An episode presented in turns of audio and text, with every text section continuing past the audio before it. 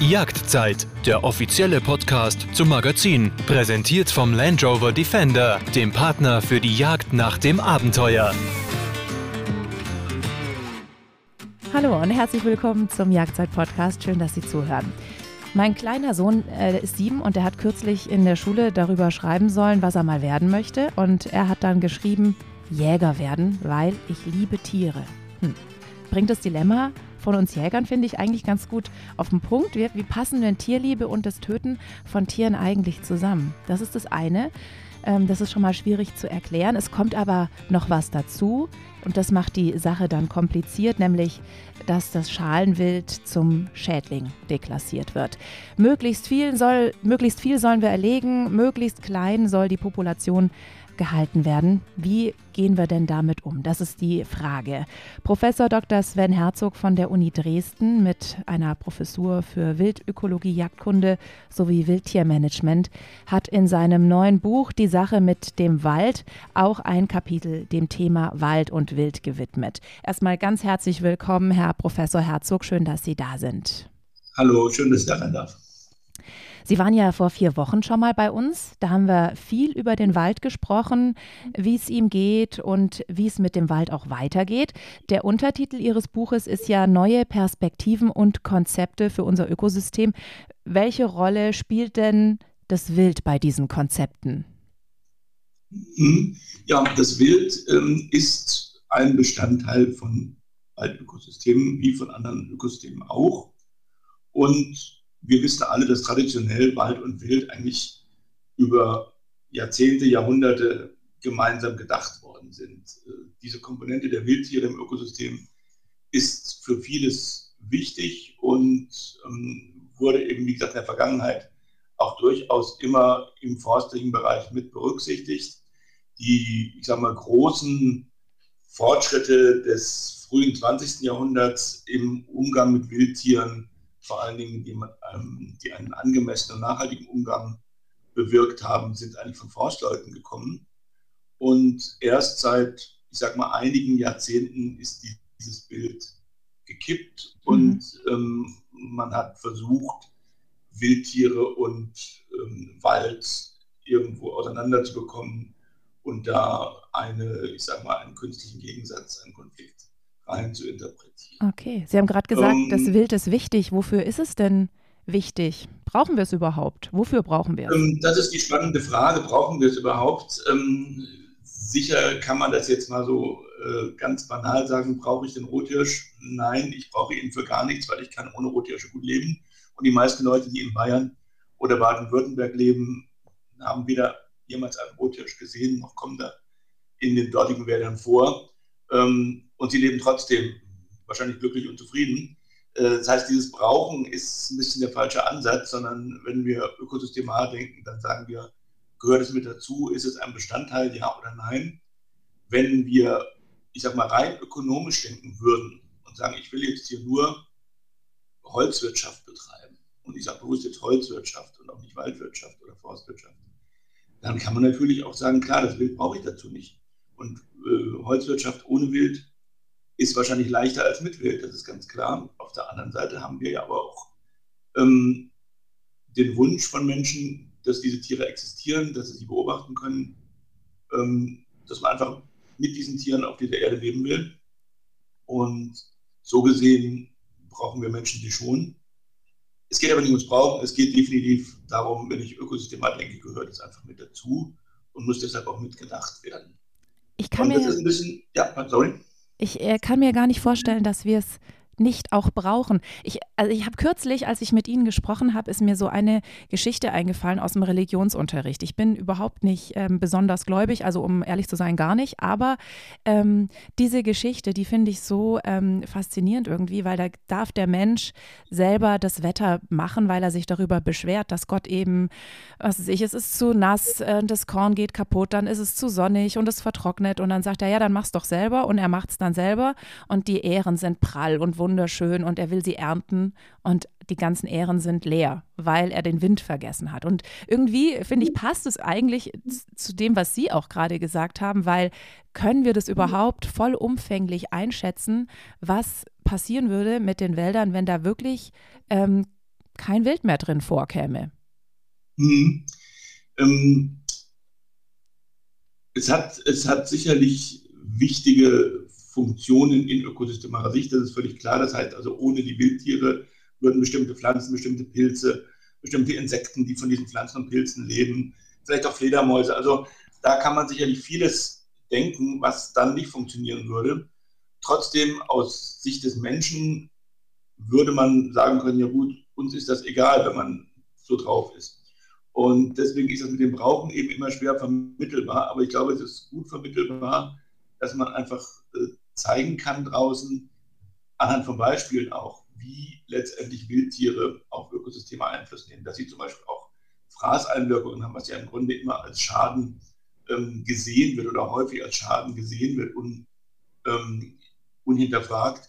Das bedeutet ja auch, dass dort beispielsweise ein Einfluss auf Konkurrenzsituationen zwischen Bäumen entsteht. Oder dass zum Beispiel auch vielleicht langfristig mal Totholz entsteht.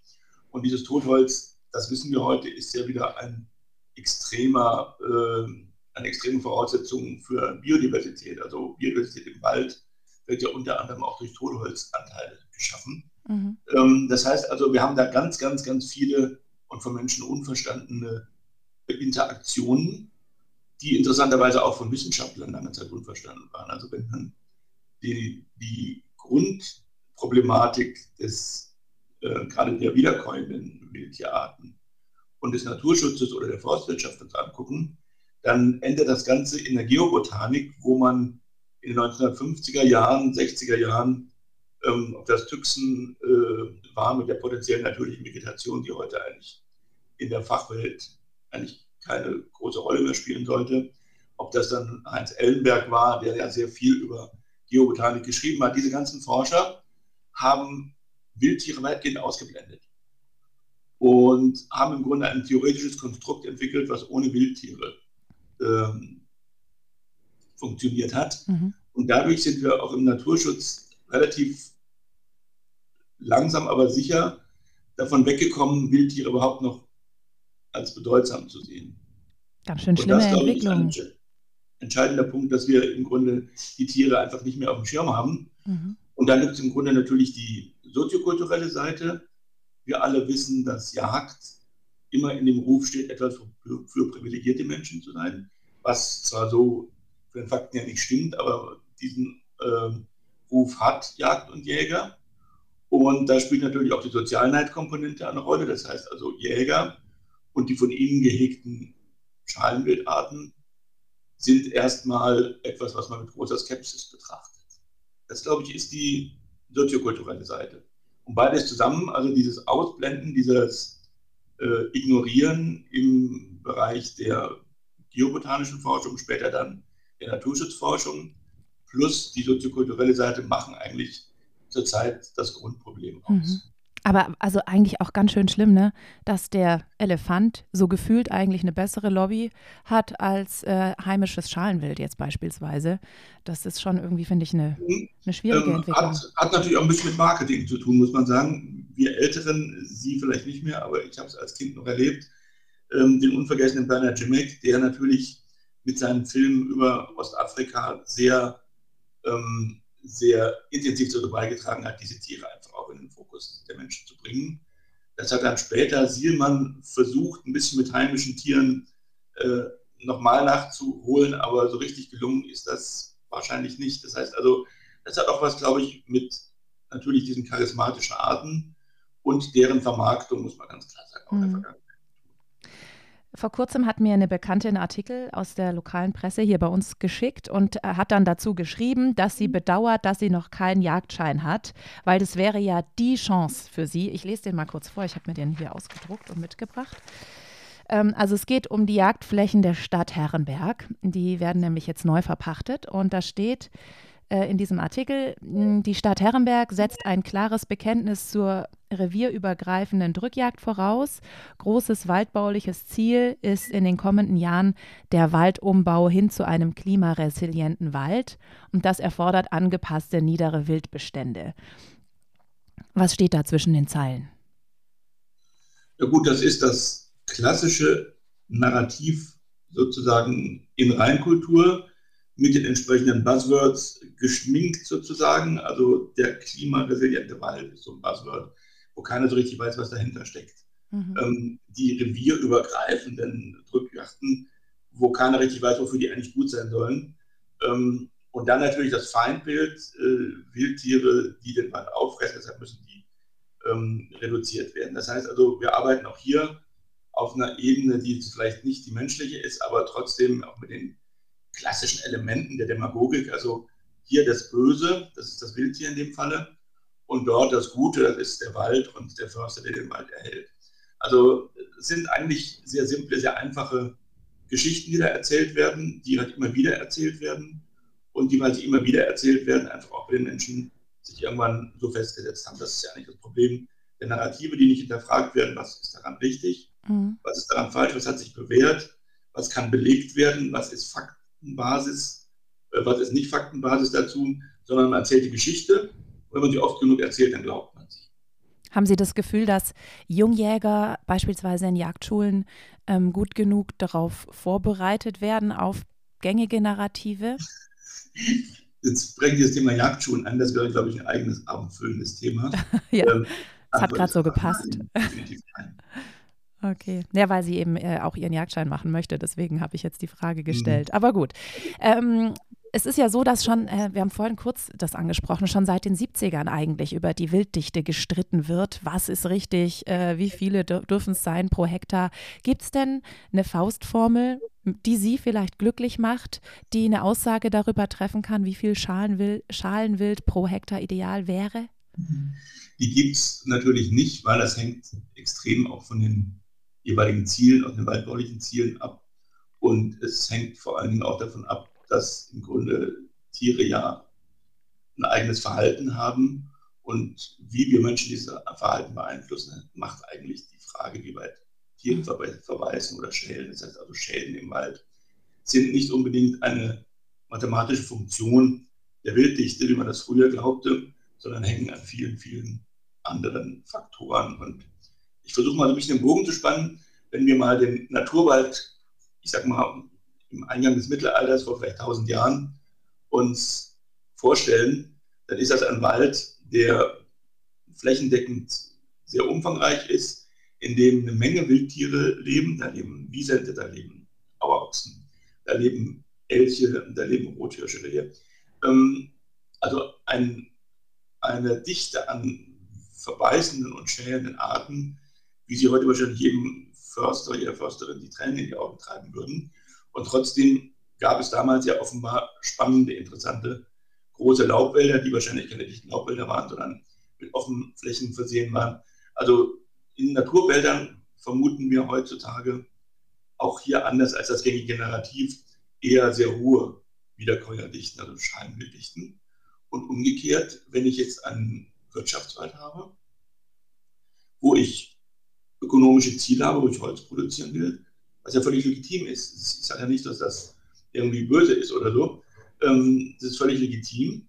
Aber dort muss ich eben mit geringeren Dichten arbeiten, die ich aber auch nicht so einfach nach Zahl äh, festlegen kann, sondern es kommt darauf an, wenn ich vernünftig mit diesen Tierarten umgehe, dann kann ich mir durchaus mehr Wild leisten, als wenn ich unvernünftig umgehe. Unvernünftig würde zum Beispiel heißen, dass ich weder ähm, nachhaltiges Wildtiermanagement mache im Sinne von ähm, auch für Äsungsflächen zum Beispiel sorgen, auch für den Lebensraum dieser Tiere zu sorgen, auch für Ruhe zum Beispiel zu sorgen. Das sind ja alles Teile der Nachhaltigkeit von Wildtiermanagement oder von mir auch von Jagd, ähm, die wir heute so Stück für Stück über Bord gehen lassen und uns nur noch auf die reine Erlegung oder man könnte auch böse sagen Bekämpfung dieser Tiere äh, fokussieren. Und je mehr ich die ganze Nachhaltigkeit über Bord gehen lasse, desto weniger Tiere verträgt natürlich so. Das ist hm. auch ganz klar. Also das ist ein sehr hausgemachtes Problem in vielen Dingen. Und wir sehen ja auch Forstbetriebe, die sehr äh, wirtschaftlich arbeiten, die sehr gute Deckungsbeiträge erwirtschaften. Nicht selten sind das Privatbetriebe interessanterweise, die mit ordentlichem Wildtiermanagement und vernünftigem Umgang, auch artgerechten und tierwohlgerechten Umgang mit den Wildtieren sehr wohl leben können. Und wir kennen eine Menge Forstbetriebe, leider eben auch viele öffentliche, muss man sagen. Ähm, nicht alle, aber doch viele, die im Grunde das völlig negieren und im Grunde aus der Nachhaltigkeit des Wildtiermanagements ausgestiegen sind.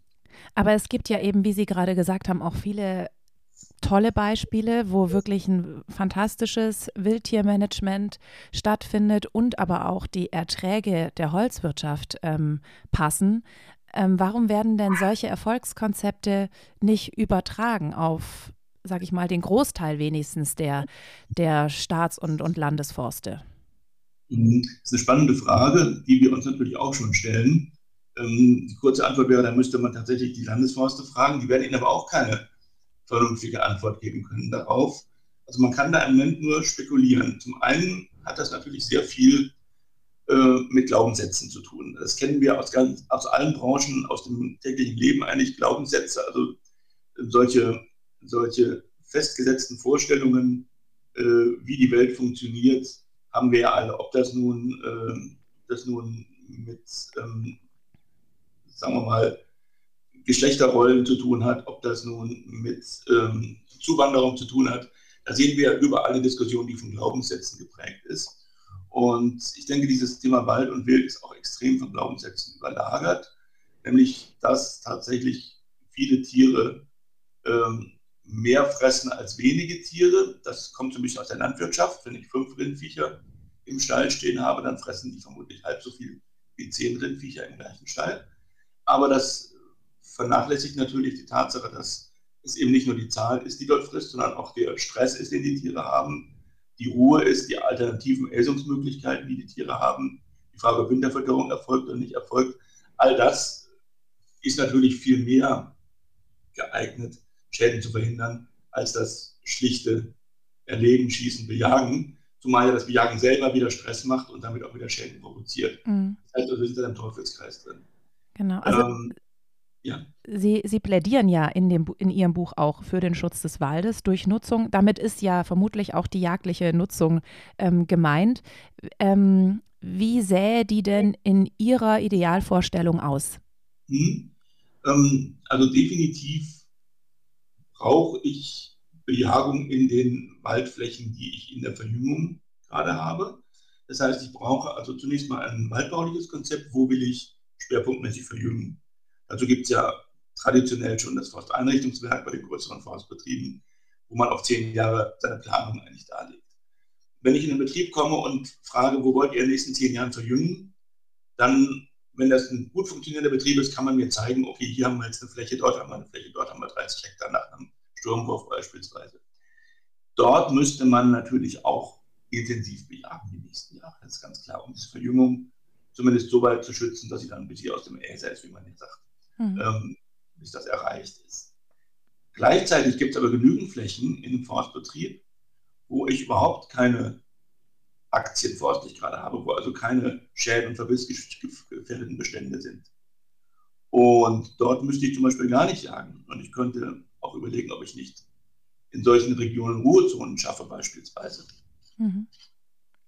Und ähm, das gleiche gilt zum Beispiel auch für, für Wiesen im Wald eigentlich gehört es zu einer guten fachlichen und zwar auch fachlich-forstlichen Praxis, dass man Wildwiesen im Wald schafft und vor allen Dingen, dass man diese Wildwiesen nicht bejagt. Ähm, das mit den Wildwiesen ist schon sehr selten, dass man es eigentlich macht. Und wenn man es macht, macht man es zum Zwecke der Bejagung, was natürlich völlig mhm. ist.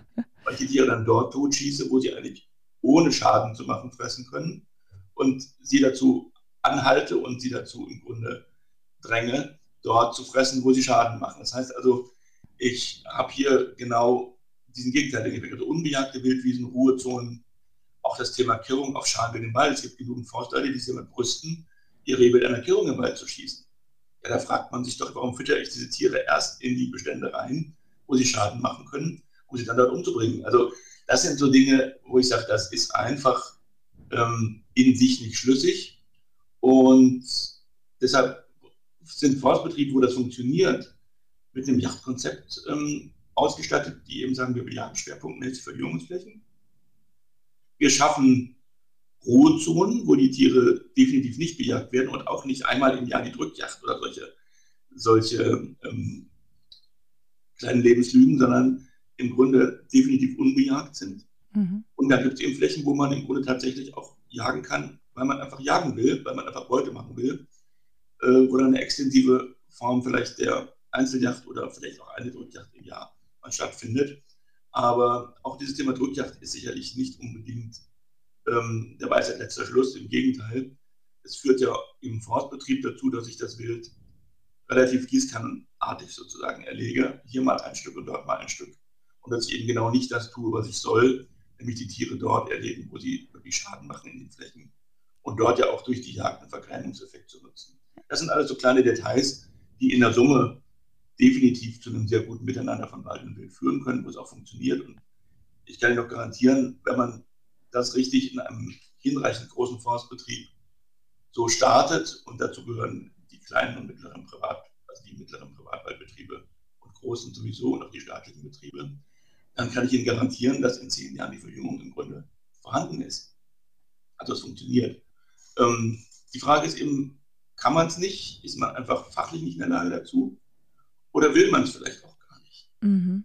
Weil jetzt sind wir natürlich bei einem Punkt, auch den muss man diskutieren, den kann man sehr schwer wissenschaftlich fassen. Jagd ist ja auch ein Privileg, und zwar ein Privileg von Forstleuten.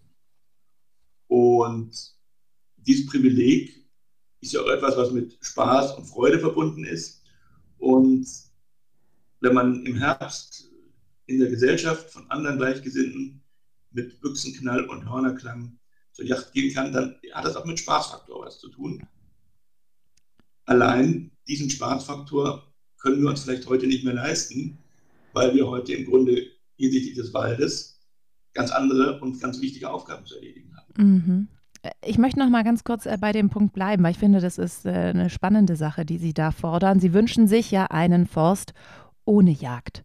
Wie würde das denn dann aussehen? Nein, das habe ich nicht gesagt. Ich habe gesagt, durchaus mit Jagd, aber mit einer Jagd, die immer an forstliche Ziele angepasst ist. Ja, oder eben mit einer Jagd in professionellen Händen, oder? Also, dass es getrennt wird. Ähm, das wäre eine andere Ebene nochmal. Die könnten wir auch diskutieren, ähm, ob einfach, ich sage mal jetzt, ein Anstellen eines Berufsjägers im Forstbetrieb das Problem entschärfen könnte, einfach dadurch, dass der Spaßfaktor dann wegfiele und dass man dann vielleicht eher bereit wäre, ähm, Jagd einfach auch zu schwerer Arbeit werden zu lassen. Denn eine Bejagung in einer Verjüngungsfläche, die nach einem Sturm Schaden vielleicht 40 bis 60 Hektar groß ist, ist harte Arbeit. Mhm. Weil ich dort nach ein paar Wochen kaum noch was sehe, geschweige denn erlege, weil das Wild nämlich sich entweder schon erlegt ist oder verdrängt worden ist aus der Fläche. Was ich ja genau will. Aber ich muss dann trotzdem da sitzen und weiterhin diese Fläche sozusagen jagdlich verteidigen. Und das macht immer keinen Spaß mehr. Das mhm. ist auch klar. Und von daher ja, es wäre vielleicht eine Professionalisierung des Jagens im Forstbetrieb eine mögliche Lösung. Ich will nicht sagen, dass es der, das allein Seligmachende ist, aber es würde vielleicht vieles erleichtern. Aber jetzt muss ich noch mal ganz kurz nachhaken konkret. Also bedeutet das, dass das Konzept dieser Schwerpunktbejagung Ihrer Einschätzung nach nicht umgesetzt wird, weil es weniger Spaß macht, als Drückjagden zu veranstalten? Ähm, war jetzt ein bisschen, ist jetzt ein bisschen überbetont, das Ganze. Also ich denke, es könnte ein Argument oder ein, ein Grund zusätzlich sein. Ich denke, das Haupt, der Hauptgrund ist das Thema Glaubenssätze. Mhm. Ja, man hat es immer so gemacht. Äh, man erzählt es sich gegenseitig unter den Peers, unter den Gleichgesinnten und dementsprechend macht man es einfach auch so. Also das ist so ein klassisches Thema von Mindset-Problematik eigentlich. Mhm. Um, hinzu kommt möglicherweise aber eben auch der Spaßfaktor. Das ist schwer zu beurteilen, weil man es einfach ganz schwer auch untersuchen kann. Mhm. Was auch noch, finde ich, äh, ganz spannend ist, ist auch äh, der Bereich Kosten. Also am Ende, klar, es ist ein Wirtschaftsbetrieb, da kostet ja irgendwie alles äh, Geld. Also egal, ob wir jetzt von einem kaputten, ähm, abgefressenen Babybaum sprechen ähm, oder der Förster, der zur Jagd geht, das kostet alles Geld. Ähm, wir wissen aber natürlich auch, ne, einerseits dieses, dieses Schwerpunktbejagung, was wir jetzt gerade besprochen haben, wie oft man als Jäger sitzt und es passiert nichts. Das ist ja dann quasi auch Geldverschwendung am Ende des Tages. Oder wie sehen Sie das dann?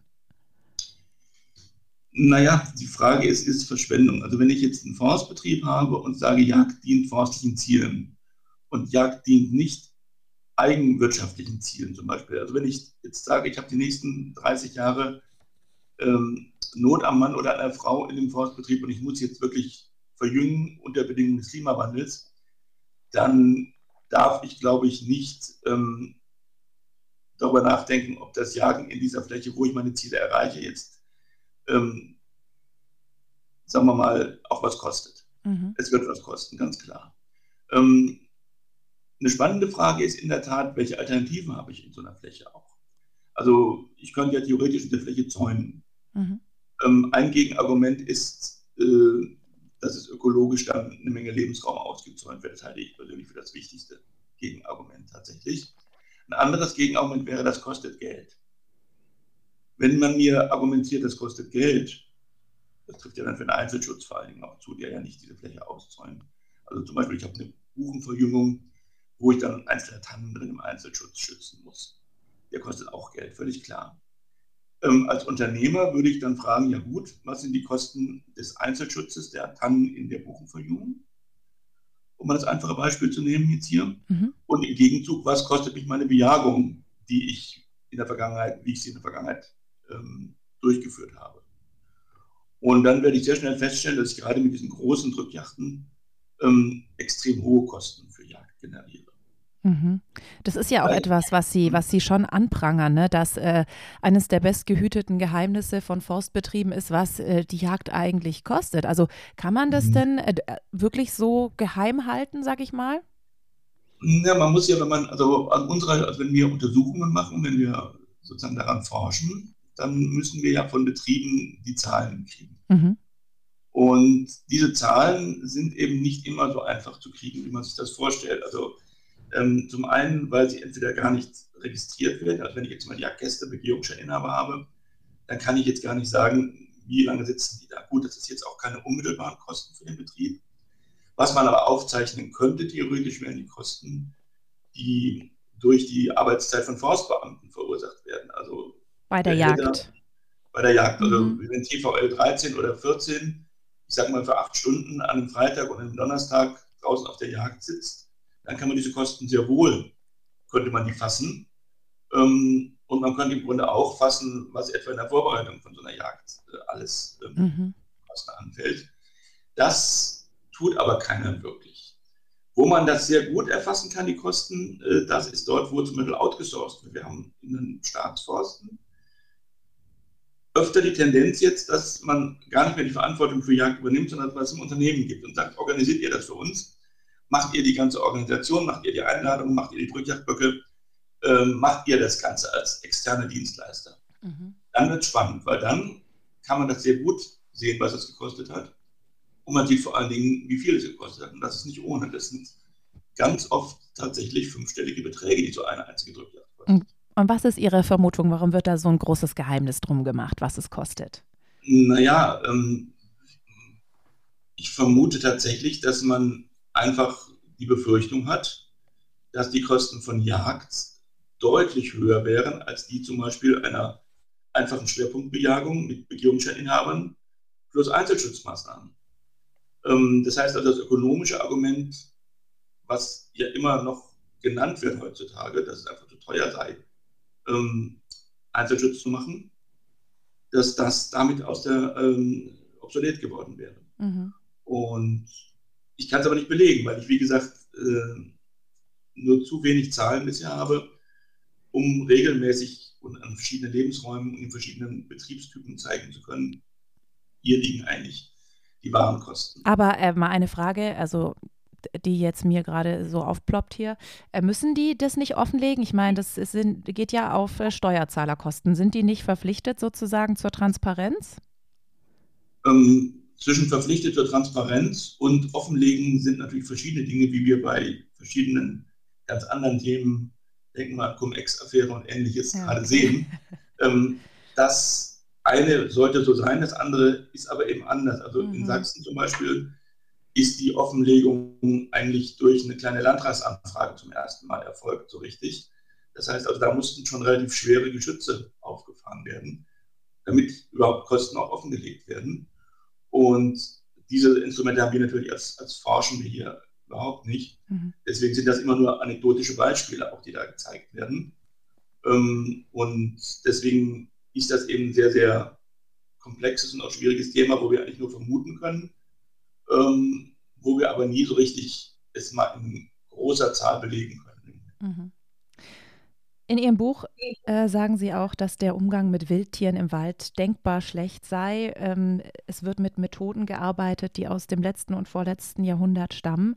Welche Methoden meinen Sie damit? Gut, das ist im Grunde dieser Ansatz, ich muss einfach mehr schießen, solange mehr verfressen wird. Das machen wir seit 50 Jahren jetzt, seit Horst Stern zum ersten Mal lautstark gefordert hat, den Hirsch zu schießen.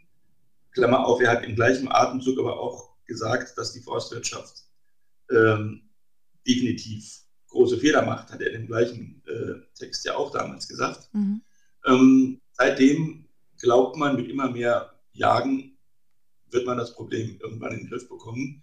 Wir wissen, seit den letzten 50 Jahren wird eigentlich von Jahr zu Jahr mehr gejagt, mehr Strecke gemacht und lauter gejammert, wie sehr doch der Wald verfressen ist. Also daran sieht man ja schon, dass es nicht funktionieren kann. Ich sage eben immer gerne, wenn ich 50 Jahre lang ein Problem vor mir her trage und mich darüber beklage, dass es existiert und in diesen 50 Jahren das Problem nicht löse, obwohl ich es lösen könnte, dann gibt es drei Möglichkeiten. Entweder es gibt kein Problem oder ich will das Problem nicht lösen, weil es mir hilft, vielleicht auch andere Probleme äh, zu verstecken. Mhm. Oder ich mache irgendwas falsch. Mhm. Eins von den dreien. Und was ist Ihre Vermutung, welches von den dreien es ist? Von allem ein bisschen, denke okay. ich mal. ähm, ich denke, man macht eine Menge falsch. Und ich denke aber auch, dass man tatsächlich die Diskussion um das Bild ähm, gerne dazu nutzt, Diskussionen nicht auf andere Punkte kommen zu lassen. Mhm. Was, was wäre denn State of the Art? Also was wäre eine Methode, die Sie gut finden würden? Kommt eben auf die Ziele an. Ne? Also wenn ich jetzt ich sage, ich habe einen jagdwirtschaftlichen Betrieb, kann ich ganz anders jagen, als wenn ich einen Freizeitjagdbetrieb habe, ein äh, klassisches Freizeitrevier, als wenn ich einen Forstbetrieb habe. Und wir reden jetzt hier im Moment nur vom Forstbetrieb. Ähm, das sollte man jetzt nicht auf alles andere übertragen, mhm. denn wir müssen differenziert arbeiten. Der Forstbetrieb, wie wir gerade schon gesagt haben, sollte so jagen, dass man im Grunde fokussiert, konzentriert die Flächen bejagt, die schadensanfällig sind in den nächsten Jahrzehnten, gleichzeitig Ruhezonen schafft, wo ich gar nicht jage, gleichzeitig Äsungsflächen schafft, vielleicht sogar in die Winterfütterung einsteigen muss manchmal. Auch das ist etwas, was man heutzutage viel zu wenig als Instrument diskutiert. Und gleichzeitig aber ähm, auch im Forstbetrieb ganz klar sagt, äh, wir sind ein forstliches Unternehmen. Unser Ziel ist, den Wald in den nächsten Jahrzehnten im Klimawandel zu erhalten. Wir sind kein Yachtwirtschaftsbetrieb. Also aus Yacht noch Einnahmen zu erzielen, ist eigentlich völlig absurd, wenn ich gleichzeitig große Probleme mit dem Wald habe. Also hier eine Drückjagd zu machen mit 100 Schützen, die sonst woher kommen, aus den Niederlanden und aus Frankreich und sonst woher, die also überhaupt keine Erfahrung mit unseren jachtlichen Situationen haben, mhm. ähm, die aber 100 Euro Standgeld bezahlen oder 50 Euro oder 80, ähm, das kann eigentlich nicht Ziel sein. Das macht auch keinen Sinn mehr dann sondern ich muss dann im Grunde die Jäger einsetzen, die engagiert sind. Also Begehungsscheininhaber, die also vielleicht nichts dafür bezahlen, die vielleicht ihre Auslagen erstattet bekommen, die dann aber so jagen, wie der Förster ihnen das oder die Försterin ihnen das sagt. Und diese Yacht macht aber dann eben auch, wie gesagt, keinen Spaß, keinen großen. Diese Yacht würde aber den Wald schützen, ohne dass man die Yachtstrecken ähm, immer weiter nach oben schraubt. Mhm. Finden Sie, ich, ich, muss jetzt ganz kurz hier noch einmal kurz eine andere Frage stellen. Finden Sie es moralisch verwerflich, wenn man als Jäger ähm, auf Jagden geht, die von den Staats- oder Landesforsten ausgerichtet werden? Das kommt natürlich immer auf die jeweiligen Ausrichter an. Also wenn man selber der Meinung ist, dass es unethisch ist, wie dort gejagt wird, dann halte ich es auch für verwerflich, äh, dorthin zu gehen und das mitzumachen, ganz klar. Mhm. Ähm, das äh, umgekehrt, wenn ich aber sage, okay, es gibt eben äh, einen Forstbetrieb, die jagen anständig, die machen das vernünftig, dann kann ich da auch hingehen. Das ist ganz, gar keine Frage. Ähm, ich glaube, das hat was sehr viel mit Eigenverantwortung zu tun, auch mit ähm, letztendlich dem dafür einstehen, wie meine eigenen Werte letztendlich sind. Also ich persönlich gehe auf viele, sehr viele Drückjachten nicht mehr. Mhm. Ich gehe grundsätzlich nur noch auf sehr wenige Drückjachten, weil ich bei Drückjachten oder mit Drückjachten sowieso zunehmend ein Problem habe, ähm, weil dort einfach die Standards, unabhängig von Wald oder äh, ähm, nicht Wald oder Forst oder Privatjachten. Also ähm, auf Drückjachten habe ich grundsätzlich das Gefühl, dass dort die ethischen Standards einfach abgesenkt oder gar nicht mehr eingehalten werden. In vielen Fällen. Und deshalb gehe ich auf solche Yachten einfach nicht mehr hin, wo ich das einmal erlebt habe. Mhm. Werden Sie ähm, überhaupt noch eingeladen, zu, äh, also jetzt so zum Landesforst beispielsweise?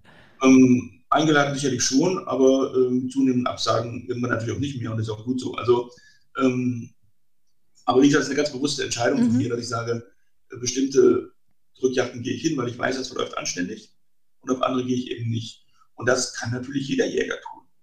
Und wenn ein Jäger oder eine Jägerin der Meinung ist, dort läuft es eben nicht nach ethischen Standards dann ist es tatsächlich auch richtig und auch für meine, für meine Begriffe eine gewisse ethische Verpflichtung, da dann auch nicht mehr hinzugehen. Mhm.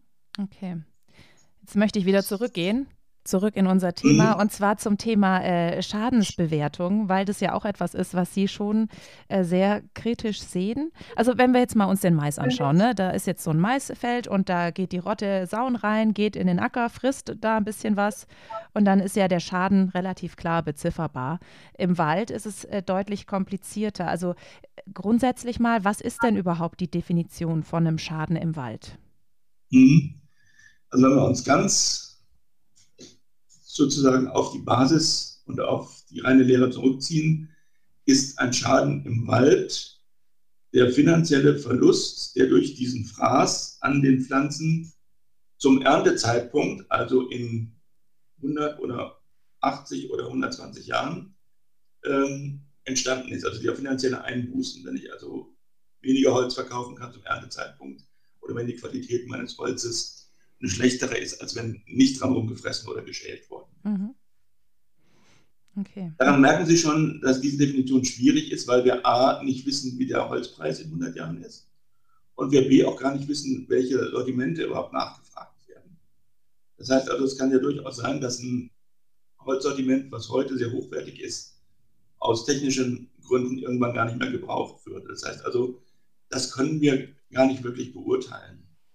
Und wir sehen das ja eigentlich sehr schön an dem Phänomen dieser vielen vertrockneten und vom Borkenkäfer befallenen Fichtenbestände, die großflächig absterben, die oft in der Vergangenheit Shell-Einwirkungen hatten, für die zum Teil auch Shell-Schadenersatz bezahlt worden ist, der aber im Grunde theoretisch zurückgefordert werden müsste jetzt, weil die Fichten ja gar nicht an der Schäde zugrunde gegangen sind, sondern an der Trockenheit oder am mhm. Borkenkäfer. Mhm. Ähm, das, daran sieht man ja eigentlich schon, dass dieser Schaden, der als Schaden abgewickelt worden ist vor vielleicht 15 oder 20 Jahren, letztendlich gar kein Schaden gewesen ist. Und dieses Thema zieht sich halt durch. Wir haben ja sehr viele Instrumente, zum Beispiel die, das Verbissmonitoring, ja, diese Verbissgutachten. Ähm, die sind für vielerlei Dinge gut, aber sie können eigentlich keine Schäden erfassen, zumal dieses Instrument aus dem klassischen, traditionellen schlagweisen Hochwald kommt, wo man sagt, wir machen einen Kahlschlag und pflanzen dann wieder neue Pflanzen hin. Mhm. Und da funktioniert das System. Wenn ich, ich sag mal, 2000 oder 3000 Fichten auf dem Hektar pflanze und von diesen Fichten oder von mir doch 8000 Buchen, von diesen Buchen sind 2000 verbissen, dann weiß ich, okay, ich muss irgendwann mal nachpflanzen, ich muss was tun, damit hinterher meine Verjüngung sozusagen noch in der richtigen Form aufwächst. Wenn ich aber nicht mit 2000 Fichten oder 8000 Buchen auf dem Hektar, sondern mit einigen hunderttausend Buchen auf dem Hektar arbeite, dann müsste ich eigentlich vom anderen Ende her kommen und fragen, wie viel müssen denn übrig bleiben, damit in den nächsten Jahrzehnten dieses Waldbild entsteht, was ich mir wünsche. Gibt es denn da so Toleranzwerte, sag ich mal? Also wenn ich jetzt 10.000 Buchen pflanze, dass ich dann von vornherein davon ausgehe, ähm, meinetwegen 1000 davon werden sowieso verbissen und ein mhm. Problem habe ich nur, wenn es 2000 sind? Ja, das kennt man im Grunde aus der Vergangenheit, wenn man diese Buchen eben pflanzt tatsächlich. Ähm, da hat man schon Erfahrungswerte und deshalb hat man ja auch diese Grenzen in dem Verbissgutachten. Nur 20 Prozent sind ja oft so eine magische Grenze, über die es nicht gehen soll. Das weiß man aus der Vergangenheit. Ähm, kleine Anmerkung am Rande, man muss natürlich auch sehen, dass man dann in so einem Buchenbestand fünf Jahre später, wenn der aus dem Elsa gewachsen ist, sogenannte Läuterungen durchführt und dabei nochmal wieder einen deutlich höheren Anteil forstlich entfernt als dieses 20 Prozent, die man als Verbissgrenze gesetzt hat beispielsweise. Das heißt also, die Entfernung, die bewusste Entfernung im Rahmen der Erläuterung von jungen Bäumchen ähm, ist forstlich okay. Das Verbeißen ist nicht okay. Also da gibt es natürlich auch schon wieder, das ist auch wieder letztendlich ein Problem, welches wir noch nicht so richtig durchdiskutiert haben. Mhm. Ähm, aber trotzdem haben wir, ich sage mal, bei gepflanzten Beständen relativ gute Kennzahlen, mhm. mit denen können wir arbeiten. Die große Fragezeichen, große Fragezeichen entstehen bei Naturführung. Okay.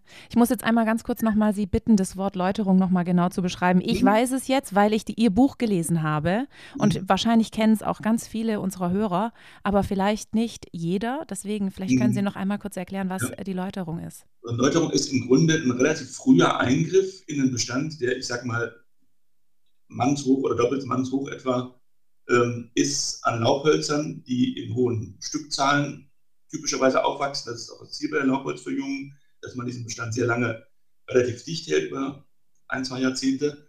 Ähm, gleichzeitig will man dort aber Konkurrenz, ähm, Konkurrenz managen zwischen den Bäumchen und dadurch nimmt man zu einem gewissen Zeitpunkt äh, einen gewissen Prozentsatz raus.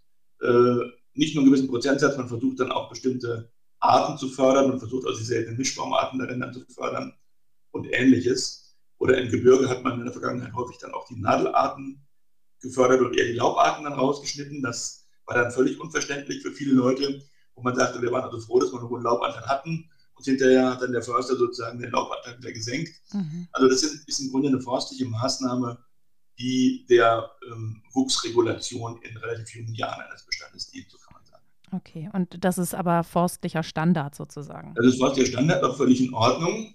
Die Gegenfrage ist immer nur die, ähm, wenn das Wild vorher mehr gefressen hat, könnte man sich vielleicht die Leute auch ersparen. Mhm. Das sind dann diese Dinge, die man bislang noch nicht so richtig beleuchtet hat. Okay. Naja, gut, Sie haben ja viele Studenten. Vielleicht äh, gibt es da mal einen, der ähm, vielleicht darüber promovieren möchte oder so. Das, das, Problem bei diesen ganzen Fragen ist eben tatsächlich der Zeithorizont. Das heißt also, schon zehn Jahre Forschung fördert heute niemand mehr. Mhm. Um, Aber es ist zu lange. Zwei bis drei Jahre. Mhm. Und zehn Jahre ist im Wald im Grunde ein Wimpernschlag. Aber dann ist es ja eigentlich ein Dilemma, also aus wissenschaftlicher Sicht. Das ist gar nicht erforschbar. Ja. Mhm, also vieles ist, es gibt, es gibt Langzeitbeobachtungsflächen. Ähm, es gibt zum Beispiel eine Organisation, die heißt FUST, F-U-S-T, Fonds für Umweltstudien in äh, Tirol, in Achenkirch. Dort hat man zum Beispiel sehr lange Flächen beobachtet im Rahmen der Verjüngungsdynamik.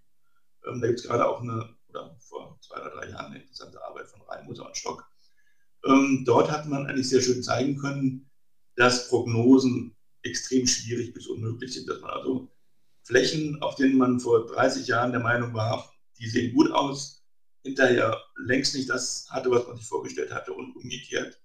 Flächen, wo man vor 30 Jahren sagte, um Gottes Willen, völlig verfressen, äh, kann man im Grunde aufgeben, die Fläche, dass die nach 30 Jahren wunderschön aussahen. Mhm. Also je länger man so eine Fläche beobachtet, das weiß man mittlerweile, ähm, desto mehr zeigt sich, dass da eigentlich wenig Prognosesicherheit am Anfang drin ist. Und das spricht natürlich auch dagegen, solchen Prognoseinstrumenten wie Verbissgutachten oder Kontrollzaunverfahren zu viel Bedeutung beizumessen, zumindest im Zuge der Wildtierbewirtschaftung. Mhm. Also wenn man Ihnen zuhört und wenn man in Ihrem Buch liest, dann äh, klingt es eigentlich so einfach. Ne? Die Lösung läge ja auf der Hand, hat man das Gefühl und trotzdem scheint es so schwierig zu sein. Haben Sie trotzdem Hoffnung, dass man irgendwann eine Lösung findet, womit vielleicht alle äh, Stakeholder sozusagen einigermaßen happy sind? Ja, ich denke schon. Also ich meine, wir, wir sind ja auch hier in Deutschland immer in der Situation des Rollback. Wir haben auf die, die, die Neigung zu den Extremen hin und hinterher tendiert man dann wieder ins andere Extrem und auf dem Weg dahin kriegt man vielleicht immer ganz vernünftige Situationen. Also ich bin da schon guter Dinge. Ähm, das Schöne bei den Wäldern ist ja, dass sie vermutlich auch einiges äh, verzeihen, dass sie also im Grunde, ähm, wenn sie jetzt den nächsten Jahre des Klimawandels überleben, dann auch sich zu Wäldern entwickeln, die wir vielleicht uns so nicht vorgestellt haben, die aber trotzdem ökologisch wertvoll sind und die auch ökonomisch die Ziele, die wir vielleicht bis dahin haben, erfüllen werden. Wir müssen ja auch sehen, wir haben ja nicht nur das ökologische Thema, sondern wir haben ja auch ähm, die Situation, dass wir vielleicht in Zukunft mehr Holzprodukte nutzen müssen, um einfach ölbasierte und Kunststoffprodukte zu ersetzen. Also das ist eine ganz andere Thematik, die aber ähm, uns auch noch bewegen wird, wenn wir es erstmal geschafft haben, die Wälder überleben zu lassen. Ja, das hoffen wir alle, dass wir das alle schaffen einigermaßen. Also ganz herzlichen Dank, Herr Professor Herzog, dass Sie heute zum zweiten Mal bei uns waren im Podcast. Gerne, hat mich gefreut. Das Buch von ähm, Professor Dr. Sven Herzog heißt Die Sache mit dem Wald, neue Perspektiven und Konzepte für unser Ökosystem. Bald sind ja Weihnachtsferien. Vielleicht haben Sie ein paar Tage frei und wollen sich das zu Gemüte führen. Und äh, wenn wir schon dabei sind, äh, vielleicht sind Sie ja auch noch kein Abonnent der Jagdzeit. Das sollten Sie aber nachholen auf www.jagdzeit.de. Da finden Sie die Abo-Varianten und äh, vielleicht sind Sie ja auch noch auf der Suche nach einem Geschenk. Und also das wäre auf jeden Fall eine Idee, finde ich. Passen Sie auf sich auf. Bis zum nächsten Mal. Ciao. Das war Jagdzeit, der offizielle Podcast zum Magazin. Immer am letzten Mittwoch im Monat. Überall, wo es Podcasts gibt und auf www.jagdzeit.de. Präsentiert vom Land Rover Defender, dem Partner für die Jagd nach dem Abenteuer.